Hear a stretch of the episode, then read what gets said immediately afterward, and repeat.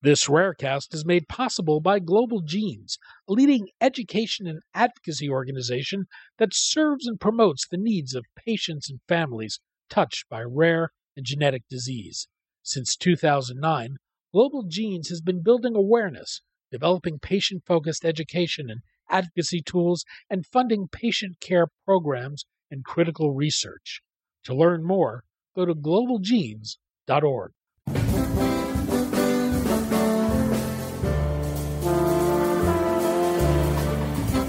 I'm Daniel Levine, and this is Rarecast.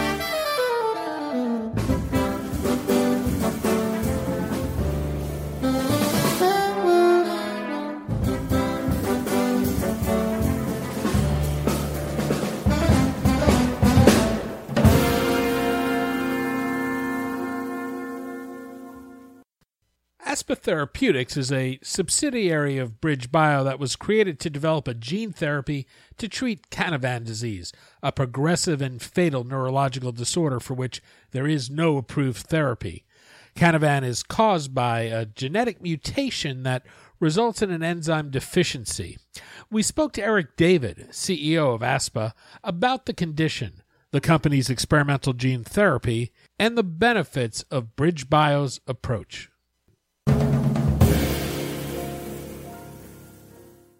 Eric, thanks for joining us.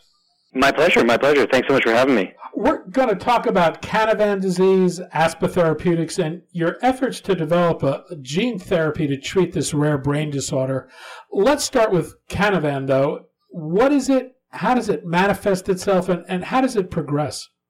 So Canavan is one of these. It falls into the class of these cerebral leukodystrophies. So these these heartbreaking diseases um, that uh, that affect children. Usually, um, you know, they manifest quite early on. And in the case of Canavan, um, what happens is that uh, you know, for the first two three months of life, uh, the child appears normal, um, and uh, and around two three months often starts missing milestones or again, in an even more heartbreaking way, um, sometimes children will a- achieve milestones and then lose them. Um, and uh, usually they end up with a sort of, you know, uh, it becomes clear that there's something neurologically that is not well. And they usually end up with a diagnosis um, by the age, some, it depends where they are in the world, but sometimes by the age of six months or even older. Um, and it is a disease that affects the, the deep white matter. So the subcortical white matter, which is, you know, it's a demyelinating disease. And so um, the neurons lose their sheath, get demyelinated. You can, you know, it's very evident on MRI. The diagnosis, obviously, the more definitive diagnosis is by genetic testing, but it, it can be suspected based on the combination of um, seeing this demyelination in the subcortical white matter on an MRI, and then doing a urine test for something called NAA. Um, NAA is um, a metabolic product that um, builds up in Canavan children because they're they're lacking uh, a key enzyme called aspartoacylase um, that converts NAA into two other intermediaries. And um, and when when when the when aspartoacylase, which people call ASPA for short, when that enzyme is not there to do the conversion, NAA builds up. The the the mechanism by which that buildup of NAA is toxic to the neurons and to the myelin on the neurons is, is not at all well understood. Um, but uh, it it does seem to correlate with the disease, and unfortunately, it's a disease that affects both the, the motor tracks um, as well as, as, as cognition. And so, um, you know, the children. If you look at the conventional literature, the historic um, literature will basically say that the children um, usually die by about 10 years of age. You know, I think supportive care is considerably better now. And so you do see between supportive care being better and our understanding that there's sort of a spectrum of severity. Um, you, there are Canavan children in their 20s and even early 30s Um, but um, but there's there's absolutely no treatment for the disease. You, you um, mentioned this is an enzyme deficiency. In many ways, it, it sounds like a, a lysosomal storage disorder. Is it similar in the opportunities there? Yeah, it you know there are um, there are some some similarities there, certainly in the phenotype and in, how the disease manifests. Um, you know, the the difference here is obviously this is something that is um, you know it's not it's not lysosomal in origin. It's it's actually an enzyme um, that uh, that sits within the nucleus and um, unclear kind of what its what its role is. It, it is something, however, that is present in um, virtually, you know, every tissue in the body, and so it's interesting that it is present outside of the central nervous system as well as within the central nervous system. Certainly, there are descriptions of the disease that there are, you know, some kidney manifestations, some intestinal um, but it's the, that part of the disease is again really not very well characterized. And in terms of prognosis, is there just a progressive loss of abilities in, until death? Yeah, it's it's interesting. I mean, there, there it it really sort of peaks at some point, um, uh, usually by sort of you know three to five years of age. What happens is the the the motor phenotype sort of starts out as low tone, um, and then by about the age of you know between three and four years of age, or um, sometimes a little bit younger, um, it, it, switches from low tone to spasticity, and that spasticity remains a, a real feature of the disease. Uh, as does the, the fact that a lot of parents report that their children are just markedly uncomfortable and and seeming to be in pain, but they you know it, most of them cannot you know can't talk and so cannot convey that. Um, but by you know the the typical phenotype for for most patients is that they you know by about the age of four or five, most of the damage has has set in and it doesn't really change very much from there. The, the children are often unable to track with their eyes, so they can't make eye contact. They have a really hard time. Um, they often can make certain noises, but usually can't speak. Have a hard time with swallowing. Uh, hard time with head control. Many of them cannot hold up their heads.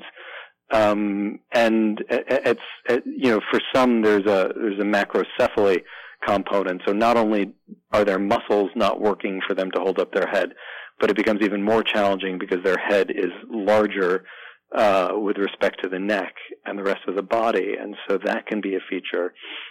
How big um, a population of patients are there, and are patients generally diagnosed if they have this condition? So yeah, you know, they, they usually eventually get a diagnosis, and these days it, you know, it it it's it's faster and faster now that the genetic tests are more readily available. Um, and um, and because there's more awareness of the disease, I, I, think it's it's it tends to be picked up faster these days. Um, uh, Canavan has an incidence of about one in ten thousand in the Ashkenazi Jewish population, uh, one in one hundred thousand in the general population, and then a, a prevalence in the U.S. and EU of about a thousand patients it's an enzyme deficiency. I, I, take it enzyme replacement therapy isn't a very practical approach to treating the condition. Is not a very practical approach. Is that well? I, I imagine one, it's a CNS disease, and while you can deliver a, an enzyme into the brain, I assume this would be a, a chronic therapy that would have to be delivered through the lifetime of the patient. What? what yeah. Was, and and just getting the enzyme to the right place in the right amount, right? That tends to be a, a real part of the the, the problem. Um, and the very fact alone that we simply don't fully understand what role aspartoacylase plays, and um, so we know the enzyme. Uh, we know the reaction that it catalyzes, but we don't really understand why, you know, why when NAA builds up, that becomes toxic somehow to to neurons, or is that just a, a convenient biomarker for um, for uh, another toxicity? What makes gene therapy uh, an attractive approach for a condition like this? Um, very much what you were getting to, which is that um, unlike just simply trying to get the enzyme in there and get it to the right place, which you know is is often you know impossible when you are you know trying to get an enzyme sort of into you know not just into a particular tissue, but into um, a particular compartment in the cell of that tissue, right? That that becomes extremely challenging. Um, the only way to really do that is to have the gene expressed in the cell, and therefore the cell um, is able to uh, to translate and transcribe the the gene and actually make the protein itself, and then the protein gets to the place in the cell where it needs to be. Um, so that's what makes gene therapy so attractive. It's one of these it's one of these diseases where you know tissue replacement cell-based therapy or enzyme replacement just simply isn't going to work. The gene therapy you're working on was, was licensed from the University of Massachusetts Medical School. H- how did this come about? How did ASPA become formed and, and come to license this? It's a, it's a great it's a great question. Um, you know, uh, we were um, we have a collaboration on another gene therapy um, with Dr. Guangping Gao at UMass, and Guangping is, um, I will say, Guangping is one of the most humble, great scientists that, that I've ever met, um, and he he cloned the aspartoacylase gene in 1993, uh, and then um, and then helped develop some of the mouse models of, of the disease and uh, and has been working on a gene therapy for the disease ever since, basically. And um, you know, he he describes it as you know his the focus of his professional life, which is amazing because you know um, he's also one of the fathers of AAV gene therapy and discoverer of uh, several pheno- several of the serotypes. So um, um, he was passionate about this disease, and when we started working with him um, on another disease and talking to him about what else he was working on, this this came up, and uh, and so we, you know, we immediately took a look at the disease and thought, you know what, this is. Yes, it's a it's a small population, and it's um, it's you know this is before the um, before Avexis was was acquired, when we looked at it, and um, and a lot of people were not looking at indications this small, and we looked at it and said, you know what, there's there's there's nothing out there for this disease, um, and there there's little on the horizon, and so you know it's the right thing to do for patients, and even if it ends up being a smaller indication, and you know it's something that's not as profitable we hope, even if we break even on it, the whole reason that our model, the BridgeBio model exists, is to have a portfolio of rare diseases um, where larger indications will balance out smaller indications, and you are and you are able to um, to really uh, get to diseases that other people aren't aren't going to work on and are dismissing as um, as you know not not tenable. Um, so we were you know, we were really excited to take it on to work with Guangping.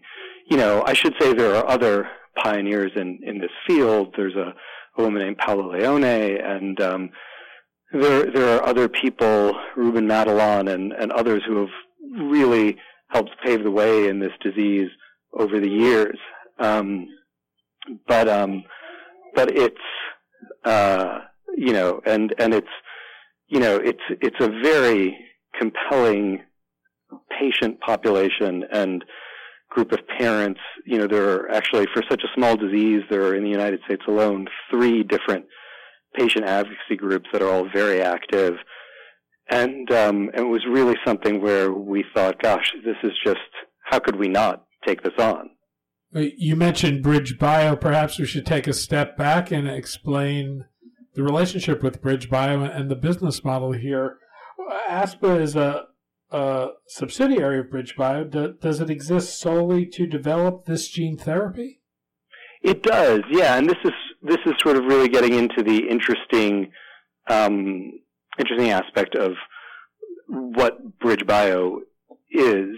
Um, so BridgeBio was founded by Neil Kumar and um, and others, uh, and a lot of the idea behind the the founding of BridgeBio was was based on Neil and other people's experience trying to develop drugs for rare diseases in the typical venture capital model. And just you know the economics just don't work out. If you you know if you're trying to develop a drug that only affects for for a disease that only affects 75 people in the world and you have to put together a company of 75 people to do that it's it's hard to make the economics work and so the thought behind Bridge Bio was can we can we leverage scale to develop rare disease drugs in a different way. And so the what the idea that the founders came up with was to say, okay, what if we created a holding company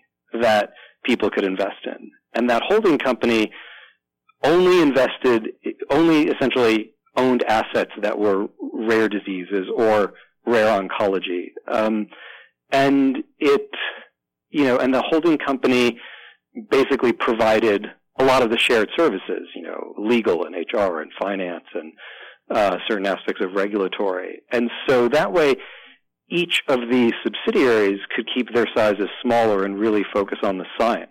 And the idea was that each, you know, BridgeBio itself, as I said, is just a holding company, and each of the programs in BridgeBio are wholly owned subsidiaries. So each subsidiary represents a single disease and a single potential product for that disease. And the idea is, as I said before, that you would balance out some of the very small opportunities where, you know, you have incidences of 1 in 200,000, 1 in 300,000, um, and you, you balance those against some of the larger rare diseases where um, the incidence is, is, is a good deal larger. And, um, and and therefore you're you're able to have more more leeway to say, you know what, I'm going to take this disease on because it is the right thing to do for patients, and there's no other work going on. And I will tell you that when I was recruited to BridgeBio, um, uh, that was a very attractive proposition. And now, in reality, when I sit in investment committee meetings and there are actual discussions of, hey, you know, if we don't take this this program on, there, there's nothing else out there that anybody's working on. Like we, we should take it on despite challenges because it is it is the right thing to do. And it's incredibly refreshing to be somewhere where that is a discussion that happens at an investment committee meeting. Well, just to understand the, the business model more fully, does ASPA raise any money to fund its operations, or is everything funded through BridgeBio? So everything is generally funded through BridgeBio. It's not that some of the subsidiaries cannot have other funding sources and other partners. Um, and that's one of the great things about it. There's a lot of flexibility. BridgeBio um, generally maintains operating control, and so you know, um, so has to own uh, you know above a majority percentage. But you know, we're open to partners, um, and uh, you know, but BridgeBio will, for, for most of the subsidiaries, provide the funding. And the model is, you know, again, it's, it's really saying, look, we're going to focus on what we think our strengths are, which, um, which are really around taking great early stage science, whether it's coming out of academia or maybe out of other pharmacos or biotechs that are, you know, are, are not pursuing certain programs, and taking them into sort of late clinical, whereby, you know, by the time they're in late clinical, if, if they're bearing fruit, you know, someone else may have the expertise more than us to commercialize it and build it to scale. But we can, you know, we're open to a variety of different exits, whether that's IPO and doing it ourselves or whether it's, um, you know, selling it wholesale to a pharmaco, uh, doing some sort of other partnership. I think one of the nice things about this model in the current business environment is, you know, following biotech and pharma for the last several years, as, as you know, one of the things that pharmacos are so keen on is not having R&D on their books.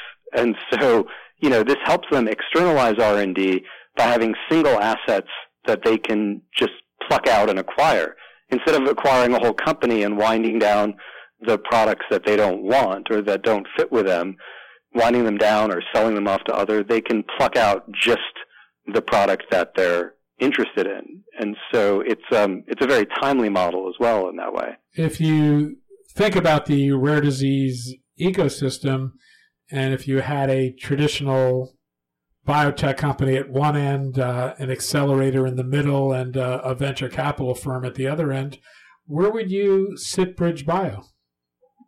It's funny because I mean, it's, with those three points, it's really kind of a hybrid of all of them in a way, right? It's it's more than an incubator in that we're not just doing incubation funding. It's not just a few hundred thousand dollars um, to see if you can get to proof of concept, um, you know, in in some animal model.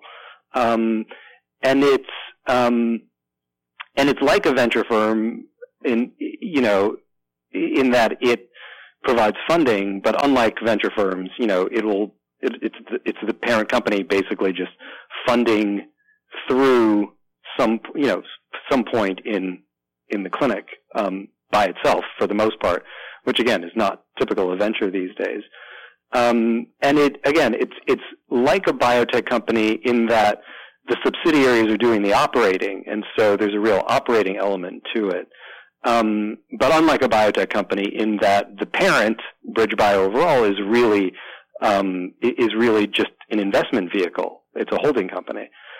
So it it really has aspects of all three of those, um, which I think is is what makes it a, a very unique model. And the fact that in addition to that, it, it is focused on rare diseases and rare oncology makes it, I think, even more unique.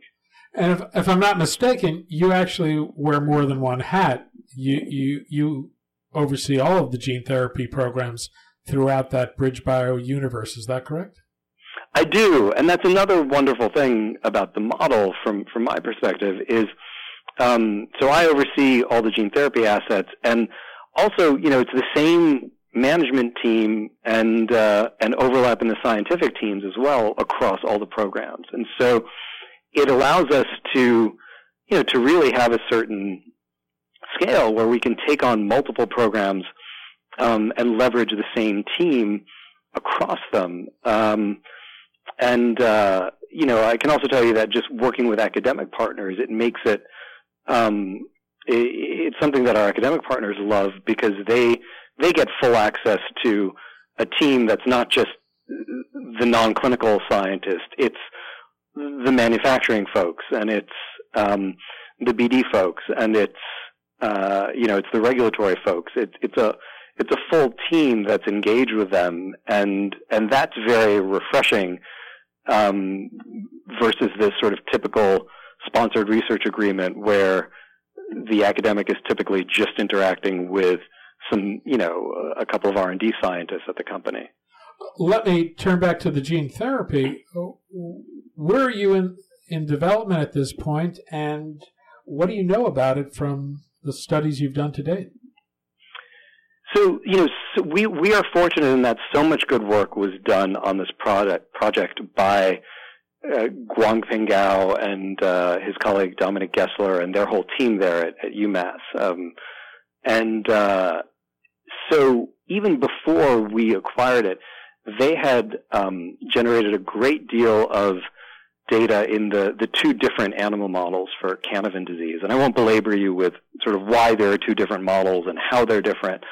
But, um, but suffice it to say, they generated data taking these, uh, for example, in one of the animal models, the, the animals, the Canavan knockout mice will die within about four weeks of birth if they don't receive any any treatment. And uh, and with the gene therapy, they have data out to a year, and not only do the mice survive, but they thrive and they develop um, a, a, normal um, a normal motor phenotype, and sometimes even you know a very even more robust motor phenotype.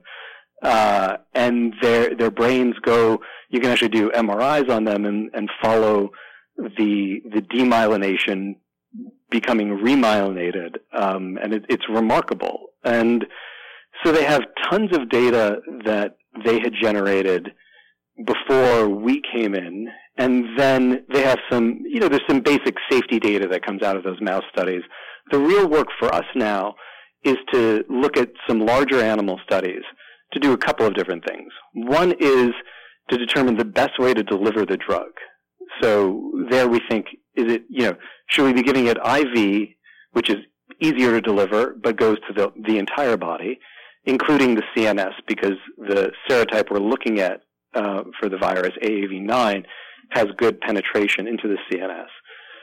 Um, or should we look at something that's more directed to the central nervous system, like intrathecal um, or intracranial ventricular, so getting it directly into the cerebrospinal fluid through either of those routes. And again, won't go into details of why one would think, you know, one is better than another, but they're, they're all worth exploring. And so we have to do some, some studies in large animals to really compare those different routes of administration to one another and determine the best, um, the best approach.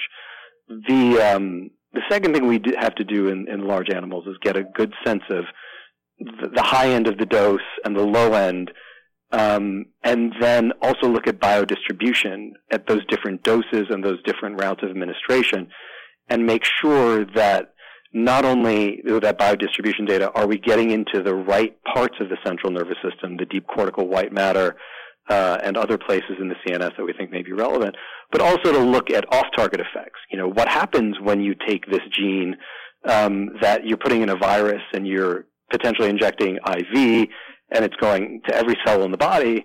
Um, what happens when you overexpress this gene in your kidney or um, your testicles or ovaries or your liver? Um, and so that's something we have to look at as well. So that, that's the work we're doing along with the other major thing, as you know, for gene therapy is getting manufacturing up and running, which is a very intensive and specialized process. And so with all of that, we hope um, to have the data on the manufacturing side and on the non-clinical animal model side uh, to be able to um, file for an IND by the end of 2019. And in parallel with that, we're working with some of the best clinicians in the world on this. Um, Florian Eichler at, at, Mass General, Heather Lau at NYU, Annette Bley in Hamburg, um, to really try to get a sense of um, the the natural history of the disease and and do a natural history study to get to get um, uh, sense of you know the clinical endpoints that we would look at, but then also to um, uh, to have um, to have them be the, the first sites for a clinical trial. Is there a good sense of the clinical path forward here to what would be required to move towards an approval? There, there is. I mean, you know, the FDA has been, you know, with with gene therapy and with these rare CNS diseases, they they've really um, just become so great to work with. Uh, and um, over the last several years, they've gotten so much experience in gene therapy and in trying to, you know, push rare diseases faster. So we have a good sense from regulators both in the U.S. and the EU of, of what's required. Um, we also have you know, people who have blazed a trail ahead of us, like Avexis, um, and uh, you know, and and seen what was required there. Um, that um, yeah, I mean, I think it's you know, we certainly hope and believe, based on what we've seen and interactions we've had with regulatory advisors, that we'd be able to take, you know, a, a, a fast path, you know, not just breakthrough and, and all of that stuff, but hopefully just, you know, have a trial that's, you know, small numbers of patients and really sort of a phase one, two, three, um, and get this through clinic, um, fast because, uh, you know, what we're hoping for is just to get this to um, as many patients as possible, as, as fast and as safely as possible. Eric David, CEO of Aspa Therapeutics. Eric, thanks so much for your time today. Thank you, Daniel. Thanks so much.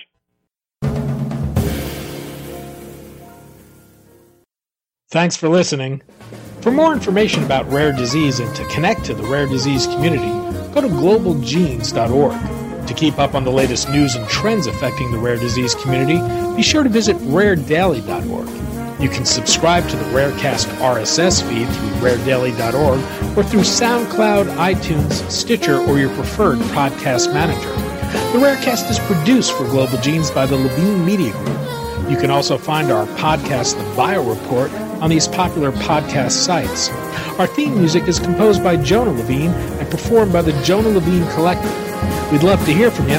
Drop us a note at danny at levinemediagroup.com.